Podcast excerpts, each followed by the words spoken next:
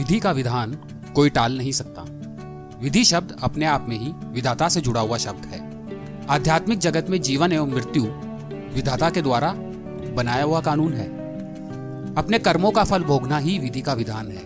विधि का विधान का मतलब है, जो किस्मत में लिखा है, वो होकर रहेगा। प्रकृति के गुणों के अनुसार समस्त कार्य संपन्न हो रहे हैं, किंतु अहंकार से भरा हुआ मूर्ख व्यक्ति सोचता है कि उसके करने पर सब कुछ हो रहा है, परंतु ऐसा नहीं होता। स्वयं मधुसूदन ने कहा है, मैं विधाता होकर भी विधि के विधान को नहीं टाल सकता। मेरी चाह राधा थी, चाहती मुझको मीरा थी, परंतु मेरा विवाह रुक्मणी से हुआ।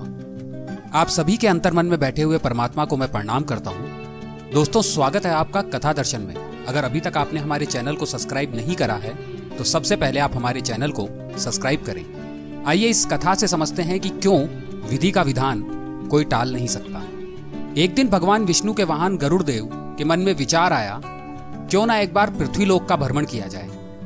अपने भ्रमण के दौरान, जब गरुड़ देव भगवान विष्णु के पाटलिपुत्र मंदिर पहुँचे तो उनकी नज़र वहाँ चबूतरे पर बैठे थरथर कांपते हुए कबूतर पर पड़ी।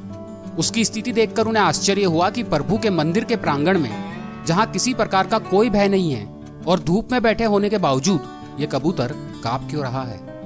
उन्होंने कबूतर से कांपने का कारण पूछा। तो उस कबूतर ने पहले तो प्रणाम किया, उसके बाद कहा, प्रभु, आपके आने से कुछ समय पूर्व यमराज यहाँ आए थे।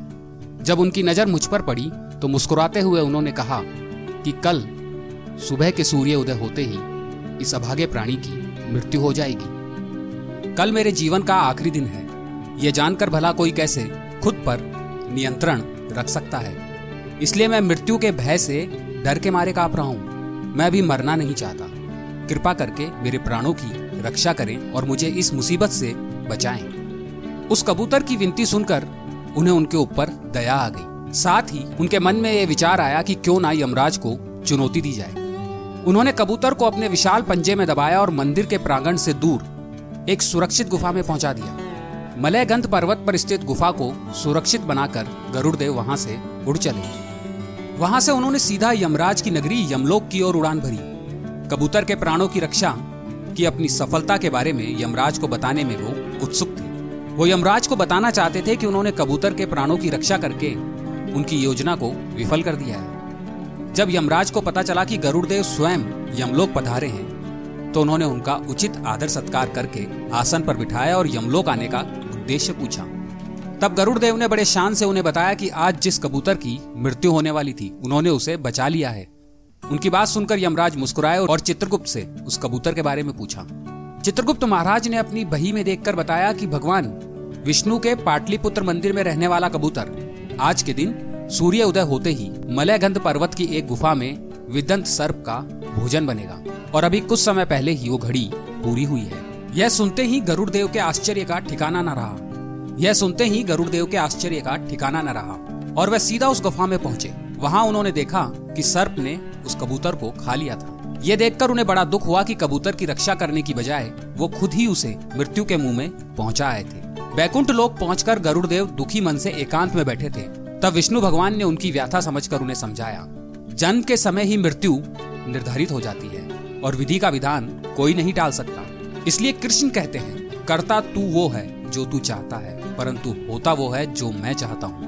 कर तू वो जो मैं चाहता हूँ, फिर होगा वो जो तू चाहेगा। कोई फ़र्क नहीं पड़ता आपका शरीर कितना विशाल और मज़बूत है, क्योंकि शमशान तक आप अपने आप नहीं जा सकते। कोई फ़र्क नहीं पड़ता आप कितने ही लंबे क्यों ना हो, मगर आप आने वाला कल नहीं देख सकते। अहंकार में अंधे होकर परम सत्ता को चुनौती नहीं देनी चाहिए, क्योंकि उसने जो हमारे लिए निर्धारित किया है, वह होकर ही रहेगा। इसलिए बिना किसी घमंड और अहंकार के, सदाचार के साथ हमें अपने कर्म करते रहने चाहिए। आपको ये कहानी अच्छी लगी तो आप इसे लाइक करें। अपने दोस्तों और परिवार के साथ शेयर कीजिए। कमेंट करके हमें बताइए। और हाँ सबसे अंतिम और ज़रूरी बात, हमारे चैनल को अभी सब्सक्राइब करें। ऐसे रोचक प्रसंग आपको आगे भी सुनने को मिलते रहेंगे।